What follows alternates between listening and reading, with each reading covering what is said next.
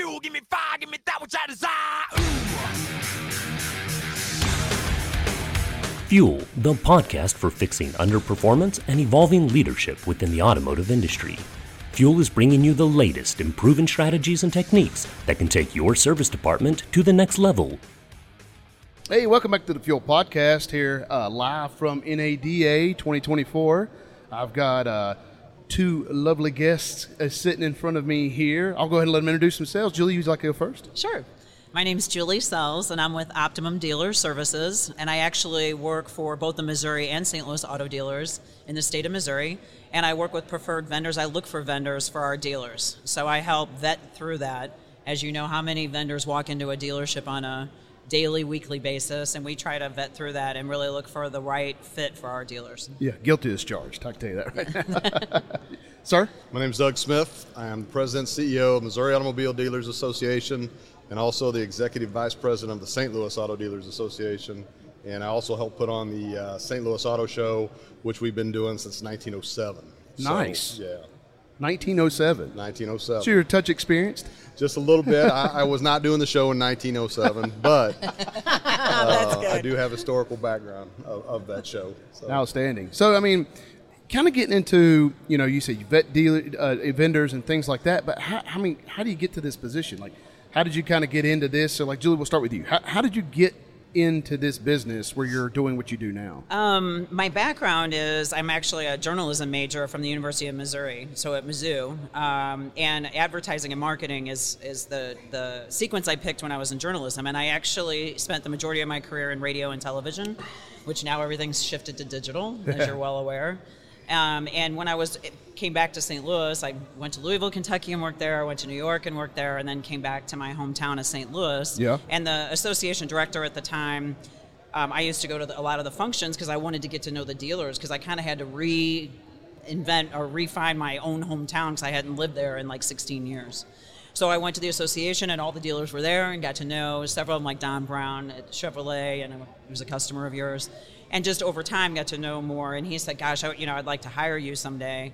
And so they had a vision of doing a like a vendor services program for our, for our dealers. Um, and another touch point for all association functions and, and also to help dealers and, and help select vendors that make sense for them. So sometimes it's organic, sometimes the dealers come to us say, I need this, and sometimes it's vendors that we you know that we see that we go, ooh, we're hearing a lot of buzz about this, let's let's investigate. And when we look for a preferred vendor, we really look for um, everybody that's big in that space. So it's a matter of talking to the dealers, finding out what the customer service is like, how responsive, and then you know making a determination of who that preferred vendor in that exclusive category will be. So it's a it's a pretty pretty extensive vetting process. How'd you get in, Doug? Well, I was in the insurance industry for uh, several years. Uh, around 2001, I answered a blind ad uh, for an insurance broker uh, for a tr- trade association, uh, which was Missouri Auto Dealers Association. We, we do still have a small insurance agency within our kind of platform of products, um, and they were looking at the time to expand that, and I worked in major medical. So I was selling a lot of, you know, HMO, PPO plans. nobody really knows what those are anymore, uh, but back in the day, those were your insurance plans. And uh, we were selling to, at the time, there was about 511 dealers in the state of Missouri. So back in 2001, I got hired there. Uh, was quickly promoted to director of member services and operations. Did that till about 2007. Left MADA and went and ran another trade association uh, highway and bridge builders until 2012 and uh, came back in 2013 and, and been here ever since. Um, the St. Louis um, Auto Dealer Association is its own independent metro association.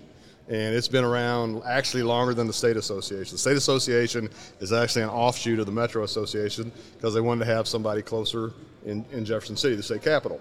So I've been doing that since 2018. So I wear both hats. Um, and I have a lot of cross participation on my board. You know, St. Louis guys are members of my state board, and uh, vice versa. So um, it is an industry that I love. Uh, I've never worked in a dealership, but I feel like I have. Um, we are their consultants. We are their lobbyists at the Capitol. We are the ones that try to protect them from themselves, and also, you know, to find products and services uh, that will help them streamline the operations, and at the end of the day, m- be more profitable, make more money. Well, I mean, it's something interesting. You, you said protect them from themselves. Like, can you get into that a little bit? And Sure. If you if you see something Sure. down on that, but what Uh, what kind of you mean by? Because there's there are a couple reasons, you know, that they need to. There are there are a plethora of laws that both state and federal that uh, govern dealers in the state of Missouri. They get their license from the state. Department of Revenue is their oversight. Uh, there's advertising uh, requirements that they can and cannot do. There's uh, FTC uh, paperwork. There's truth in lending. There's uh, all kinds of different regulations these guys are bound by. And 99% of the time, they do a great job adhering to every one of those laws. Uh, sometimes when there's a tweak in those laws, uh, they're going to need additional information. Uh, we're basically a resource for them for all of this stuff, and uh, we put out a ton of info on a weekly basis. Um, maybe sometimes too much, but I think you know that's what they look to us first for. Is you know we are a resource. I send out a lot of information. I let them make the determination how important it is to them. We don't send a lot of frivolous stuff. Uh, we send stuff that's focused on their day-to-day operations and, and keeping them compliant with everything that they have to be compliant with. You don't you don't send too much to them. You said What's that? you don't send too much to them. You said No, I I don't think we do. So, I mean, you know, it's all it's all It's their all good. perception. It's all Yeah, it's all perception. So, but there's a lot of stuff that's happened, and uh, you know, it seems to me, you know, small business as a whole is just keeps getting uh, regulation after regulation put on them, and car dealers are no different. They're they're truly the definition of small business. yeah. I mean, it's it's pretty impressive. I've seen sometimes where they go to build a new store or whatever, and they didn't get the brick right on the front of the building, and they got to redo the whole thing, or they got to Yeah. add more money to it. Yeah, so it's pretty interesting. So, Julie, I want to kind of come back to you. You talk about that vetting process for vendors and things of that nature. So, I mean, kind of like a high scale to start off with, like. Like, how does that process kind of start? Where you said you hear buzz about a vendor, or do you guys actively go out and research the vendors themselves? Uh, a little bit of both. Um, when Doug talked about regulatory, you know, there were the new FTC regulations, obviously on identity protection, things like that, that are, you know, that businesses are taking, having to take more and more responsibility for information and how to protect it. So sometimes it's a regulation, and then we have to find a vendor that uh, makes sense that, that helps dealers with that. And then sometimes it's uh, buzz from them. You know, sometimes they come to us and they say, "Hey, we're working with somebody like a Dynatron. Have you talked to them? Or I heard about this in 20 Group. Uh, can you talk a little bit more about that?" And sometimes Doug gets stuff, I get stuff, um, and and and Doug is really good. We work together, and you know, with his industry knowledge as well. I mean, I worked with car dealers on the advertising side. I used to joke they used to run when I walked in, and I would say, "I see you, I see you running out the back door." Now they're like, "Oh, you're with us," so I'm like, it's it's a really nice access because we're their association. Um, but what Doug helps with, like, hey, I think we need this. Security obviously has become a big deal. Profitability and service is a big deal. Um, so there's you know different things kind of cycle in and out in the automotive industry, and sometimes that creates a need. And then sometimes you know it's organic. It comes from our dealers, and they say, "Hey, check this person out." Sometimes they call and just say, "Hey, I need help with how to register a car out of state." So then we look for a vendor that makes sense. So it's like you know, like coming down that journey. Is there like you said, you got preferred vendors? Does that allow you guys to establish relationships with those vendors, like person, like on a, like you know, knowing a little bit better, and like you said, kind of keeping them from from hurting themselves in yes. aspects? Yes, absolutely. And we try to partner with uh, companies that we, we feel are not only be the best fit for us and our membership, but also internally with us as a trade association. Uh, we do, you know, we host meetings, we do events. Um, you know, we're very sound financially uh, uh, from an association standpoint, but we could always use spent, spent, uh, sponsorship dollars, and uh, vendors are always up, step up to meet our needs and support us in those things. Um, we have a very, very strong association. We've been around since uh, uh, you know the, the 20s, uh, 1920s, and um, you know we've got 385 new car dealers in the state. We've got 99 point something percent of them are members of ours. Nice. And um, so we've got a captive audience. It's uh, there's a lot of give and take because we are providing our recommendation of this vendor to provide this service, and then the vendor is also has a you know a stake and uh, you know an input into the industry in, in the state. So it's a partnership more than it is anything. Absolutely. So I mean, like it, the reason I bring that up is because you know we're rolling into 2024. I've got a lot of people asking me, you know, what's out there, what's happening, what are the trends that we're seeing. There's a lot of buzz right now around EV in some parts. So, what would you say if, if you know if you're going at one of your events and they're talking about stuff coming up or stuff you're looking at moving into 2024? What are some of the biggest things in the industry you guys are seeing either shifting or, or different trends? I guess you could say. Well, the, you know, the last three, three or four years, there's certainly been a focus on battery electric vehicles. Um, I mean, the spotlight has been very bright. Uh, the, the manufacturers have all made significant investment in going that route uh, to be able to provide something to their car buying customers. Yeah. You know, that's really more of a question mark right now. Missouri has seen, I just answered this question about an hour and a half ago, has seen very solid EV growth. Not spectacular, very solid EV growth. I mean, an EV is a, a fantastic car. I drove a uh, Ioniq, Hyundai Ioniq 6 for about three days, an amazing car. Did it fit my lifestyle? I travel a lot. No, it didn't. Not necessarily it's the car's fault. It was because charging infrastructure in the state is really substandard. Um, range anxiety is a big issue. Charging times, finding a reliable charger, those are all things that came into play when I was driving that vehicle. Uh, from, a, from an enjoyability and a drivability standpoint, as good as anything I've ever had been behind the wheel of. Um, but you know, we're seeing a lot of government uh, push, federal government push for, for sure, to phase out the internal combustion engine, to uh, change emission standards, which I completely get. Um, but again, it, you know, don't do it at the expense of the consumer is kind of not just our opinion as a trade associate, but I think trade associations nationwide. What, Julie? Are you seeing anything like that as well, or Yeah, absolutely. I mean, you know, a lot of anxiety and a lot of frustration and a lot of curse words um, surrounding the expenditure involved in converting to EV. Um, obviously, it's uh, it's been very anxiety producing, and there's a lot of skepticism about it. I mean, I think, like Doug said, you know, the manufacturers have invested so much Yeah. that I, I, I think some people are still kind of living in a little bit of a denial of if I just kick this down the road or if somebody else gets elected and I'm like, I, I don't know if you're going to retool your whole factory if they're going to back all this up. But the infrastructure is definitely an issue. I mean, I travel, uh, you know, 35,000 miles a year. This is I mean, EV is obviously not an option And that's for me. that, yeah, that's within the state the state lines. too. Yeah. I was gonna say, she- yeah. She's not traveling to Midwest. She's I Missouri's a big state Oh, yeah. geographically. Um, you know, from one diagonal corner to the other, it's about eight hour, nine hour drive. So, um, you know, thirty five thousand miles is is not uncommon uh, for her on annual I'm not basis. sure that I've ever had a call with Julie when she wasn't in the car. Yeah. so uh, Maureen Martin, VP of Strategic Alliances with Dynatron, and uh, you know one of the things that I um was so impressed with, I had the privilege for Anna and I to come and and attend your fall meeting, and you know the camaraderie of the dealerships. I know you're still quite gifted of having, you know, family-owned groups. Um, but what are you hearing from them on the fixed operations side? I mean, I kind of heard things when I was there, but I'm wondering, you know, what are you guys hearing that's that's really on the top of the mind of the dealers on fixed operations? First of all, thank you for being there this fall. I hope you guys had a good time. It was amazing. we were so welcomed. Um, yeah, I we- cannot tell you enough. you know, we have a unique makeup in the fact that you know 85% of our members are still family generational businesses. Um, we've got a few dozen that have been in business for 100 years. Most have been 50 or more, and they get it. While they are competitors on one hand, they all have the same interests at heart, and they are friends and, and comrades. And they their families vacation together, they play golf together, and and um, you know they're very they're very close knit, uh, but they would really like to outsell each other when it comes to selling cars. So we've got that we've got that dynamic. You know, I think you know the car business did a complete 180 to what we thought it would do during the pandemic, um, and that coincided with these guys making a lot of profit.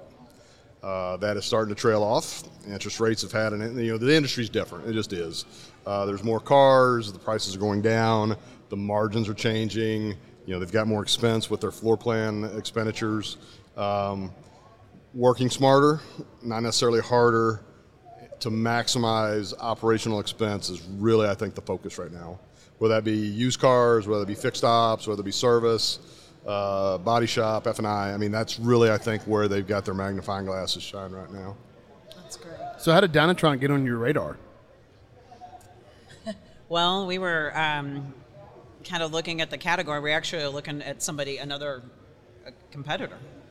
Um, we had a couple of uh, dealers using somebody else, and um, as I was traveling the state, we were getting kind of close, and Doug knew that this other person had worked with other ADAs across the country. Um, but we were, I was starting to hear about Dynatron from a couple of our dealers, particularly in the southern part of the state. So I told Doug, I'm like, we're gonna we're gonna back, I'm gonna slow the we're gonna slow this down because I'm, I'm hearing Dynatron bubbling up, and um, we had one one you know single point dealer who told me he went to the you know out here I think in Vegas right had the the fixed ops um, kind of school for, Yep. for dealer Our, principals exec- our executive workshop. executive Yeah. workshop and he said wow he goes you know very immersive learned a lot learned a lot about the you know the back end and how to maximize profitability and and um, you know the expenses are fixed so it's like how this is like pure profit and then with sales kind of dwindling or, or not dwindling but it's definitely going to tick down from what it did in COVID. Yeah, Sure. compression. Um, and, and price is kind of starting to, to become normal, which we all knew it was going to happen. They, they were hoping they would go up forever, but you know what, what goes up must eventually come down. So now everybody's like, you know, how can we maximize? And I think that's an ongoing issue, not just um, uh, in terms of, of the actual servicing of the cars, but also all the cars that go through there on a daily basis.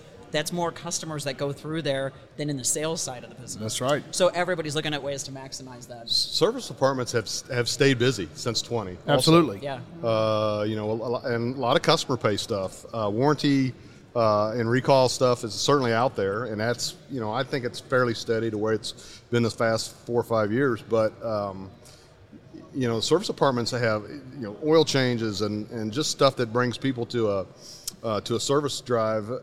Th- that's still very very steady. Um, and again, you know, that's an essential part of not only a dealer's operating profit, but it's essential part of their relationship with that customer. Nobody wants to have a bad service experience.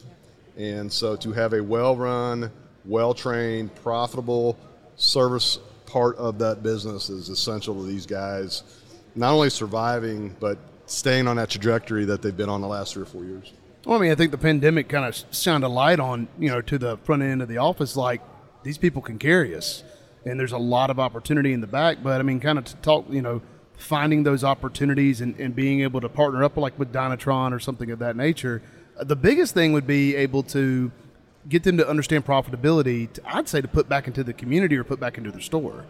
No you know? question. So I mean, I think that's another thing we kind of bring to the table is we're like, hey, it's not just about you know keep charging. You know, you charge more, you make more, easy math and that kind of stuff. But it's more of the aspect of are you profitable with what you're doing, and is it making the most sense? I'd say for the least amount of negative impact to your customer Right. and to your community. You know, you got to drive on the same roads they do. You drive on all the roads. So Julie's. Yeah. you know, these guys have made significant investments in their communities, and, have- and a lot of times they've been there for decades, and they've got customers that have worked for them for decades because they treat them right. Um, they make an investment not only their their their communities and their customers, they make an investment in their employees, and you know they want to maximize profits so they can reward those people to help them get to that level on that journey. So it's uh, it's all a big circle. So I mean, like you know, with the EV, you know, and some other things, kind of like looking at profitability analysis and things like that.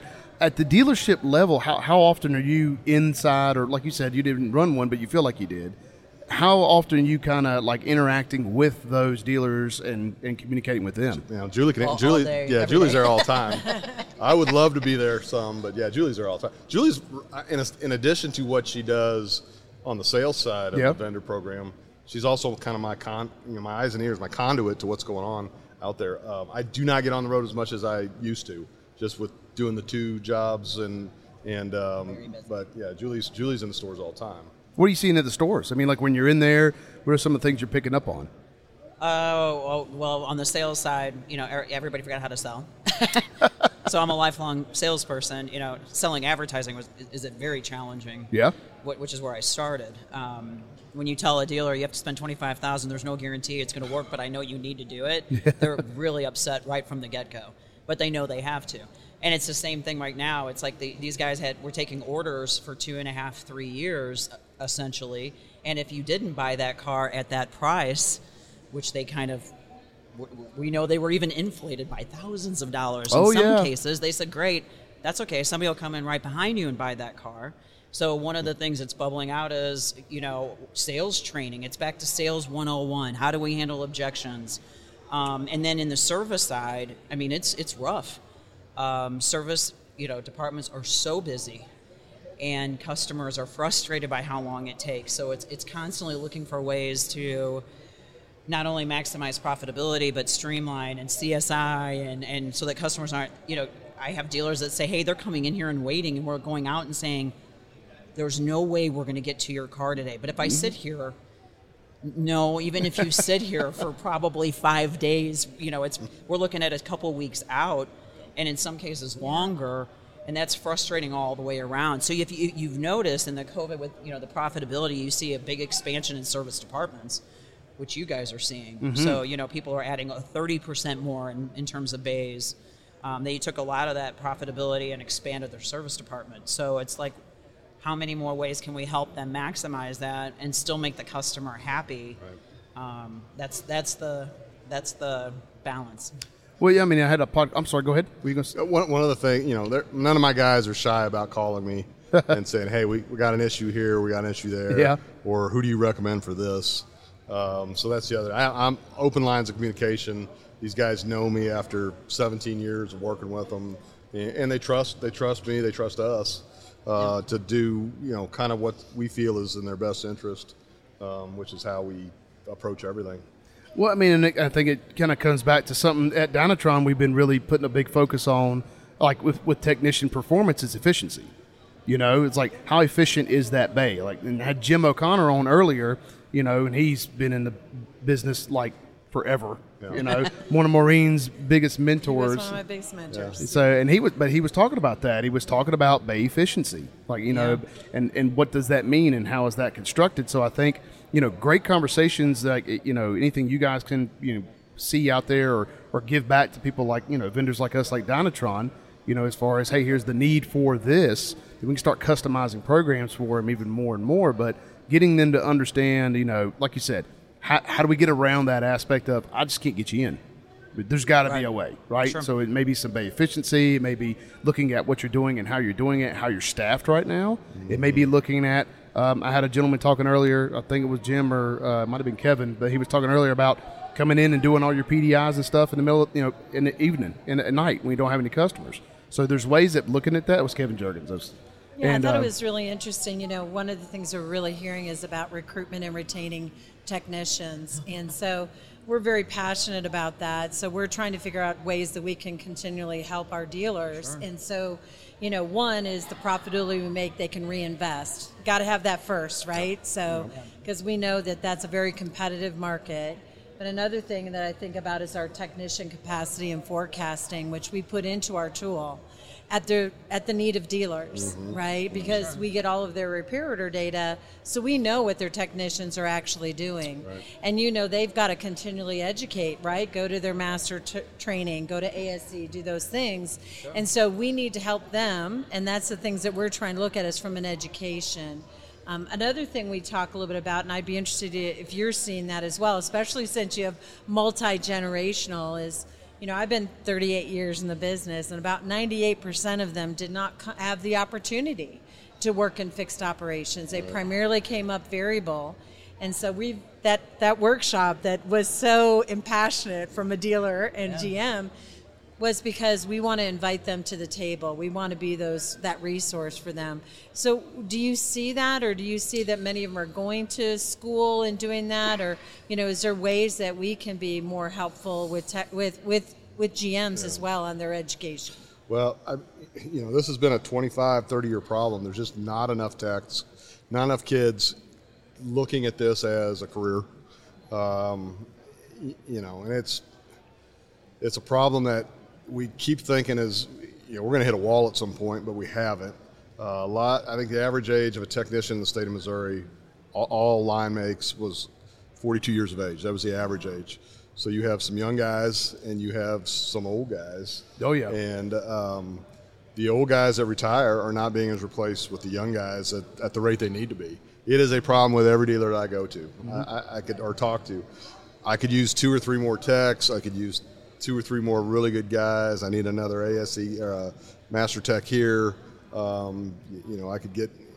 You know, their service departments are, are still busy now because a lot of that work is just being re, re, refunneled into those same 10, 15 guys. Uh, if they could get another three guys to or four guys, it would take a lot of the, lot of the impact off of off of that. It has been a huge problem. We, as an industry, probably have not figured out enough ways to try to combat that, uh, which you know we're constantly working on.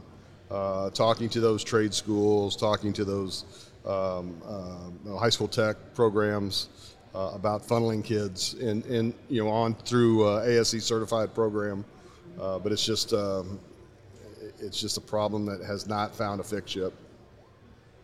Yeah, I mean, I, I think it's like you know, like you said, multi generational type deal. It's something that's got to be kind of you know pushed and, and passed down to an extent. But that would be the, big, the biggest thing to me is we used to have people at the high school that my, my wife used to teach at. They would have people come in, master techs come in, and talk about why they got in the business. Right.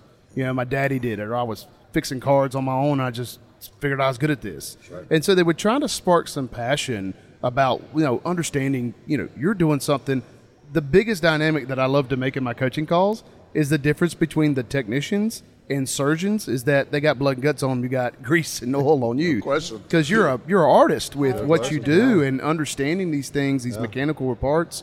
They're dangerous items that you deal with, and it's the livelihood of a lot of people to be able to get up and down the road. Like I say um, all the time, you got to drive on the same roads they do, so Right. you want to make sure that. So I think the biggest thing, you know, m- maybe to the states that at least I know of. In and I'm from North Carolina, so in our state we've got a couple programs that's community college that are doing a lot better. We've got a lot more mentorship going on right now. We start to understand the concept of growing technicians a little bit better. So the aspect of it is like, you know, everybody starts off as like a porter or something of that nature, and then we just kind of fill them out. We fill them where they go. So I think you know the the passion, you know, getting people that are passionate in the business you know how you're passionate about what you do and that they're passionate in the business getting from that youth i mean that that may be the way to start looking to go with that but um, it's something that we're working out you know across it but you're right i mean it's you know there's there's there's too many going out and not enough coming in for sure. Well, there's a whole change of like technical schools. Everybody had this big college push. Well, that's not for everybody, and I mean these guys can get out and make money right away, and um, and they're valued, so valued in a dealership, and they make their way all the way up to master tech. I think the the lack of master techs is the really scary thing. Um, as they start to retire, um, and making sure that you have somebody that's ready to take that spot by the time they leave with all that knowledge. And then you have the shift to EV. I mean, that's going to kind of change everything. Too. oh yeah everybody's got to become an electrician Yeah. so, you know Yeah, it's it's definitely going to have an impact. Um, you know, if we get to that point, or when we get to that point, yeah, it's you know these guys are going to be multifaceted when it comes to their skill level, and um, not only is that going to be important to the dealer, but again, the retention is going to be. They don't want to lose that guy. Yeah. if they're spending thousands of dollars training them to be as certified and proficient in all these powertrain lines, they, they want to keep those guys at their at their own stores. Yeah. Well, as every time I start to wrap up the podcast and everything, I like to leave my guests with like you know the final word or the final note of anything you want to give out to the listeners or anything you want to kind of put out there. So, um, you're gonna give it. To, Doug's like, it's always a dynamic when So there's you two need to people. take this out with a sizzle. um, no, I just think that you know this partnership and every partnership that we get into is important for our dealers as they as they evolve, and and the more they can count on their partners, and and we can count on our partner support, whether it's convention or events or, or whatever it, it may be. Um, that's important. I mean, it's. Um, uh, yeah. Sorry, we just. Uh, wait, there's like Remind some- you to take us out and But yeah, I mean, I agree. yeah, I mean, you, the yeah. more partnerships we, we get with, and that we have trust, and that they become in the fold, it's just one less thing that they have to worry about with all the change that's going on out there. So, you know, hopefully we provide that for them, and um, with with partnerships like with you guys and other vendors, and then with all the information that that Doug and the agency and the association put out, which is so important, so many different aspects. I think that's I mean, that's all we can do to, to help them as much as we can. this is an extremely viable industry still, uh, regardless of what you might hear or you know what, what might be reported. uh, family-owned, third-party uh, retail automotive dealerships are still thriving, and you know we want to keep it going that way. Um, on a personal level, Missouri is a great place to, to have a dealership. I mean, it really is. We have a very friendly legislature. Uh, it's very pro-business. Uh, we have, you know, we have rules, of course, but you know they are not prohibitive. Um, it's a really good, um, you know, and we've seen growth. We've seen out-of-state dealership groups come in and do a lot of buy sells. We've seen uh, expansion. Uh, we've seen uh, you know new points pop up. So we, we are. I think there's a, a national view of our state as being business friendly and particularly business friendly in retail auto. Fantastic. So I, I really I want to thank both of you for coming on to the podcast, and I really want to thank you for not destroying the podcast. Well, you're welcome. You're welcome. I, I mean, I'm like a bull in a china shop. I just now, want to so say that was a nice catch. It really You did was. It really was a good nice catch pickup. on the I should microphone. probably have a helmet on right now. to Keep everybody safe. You guys are great. But yeah, I want to thank you so much for coming on. thanks it's for great having us. talking to Yeah, thanks for having us. Absolutely. Appreciate it. Hopefully, have you come back on, right? Absolutely. Yeah, absolutely. Happy to. We'll have Julie just you know phone in from the car. Oh heck yeah. Live from the car. Well, anytime. there's certain parts you won't have cell service, but that's all right. We'll keep her on interstate. Fantastic. So that's going to conclude uh, this podcast from uh, NADA Live, and thank you again. Thank you for joining another episode of the Fuel Podcast. Always be sure to like, follow, or subscribe to be notified when new episodes are being dropped. And click the link below to review any of the show notes for additional information. Or you can email the Fuel Podcast with the link as we encourage any feedback or any questions or comments from our listeners. Until next time, I'm your host, Alex Keys, with the Fuel Podcast for fixing underperformance and evolving leadership.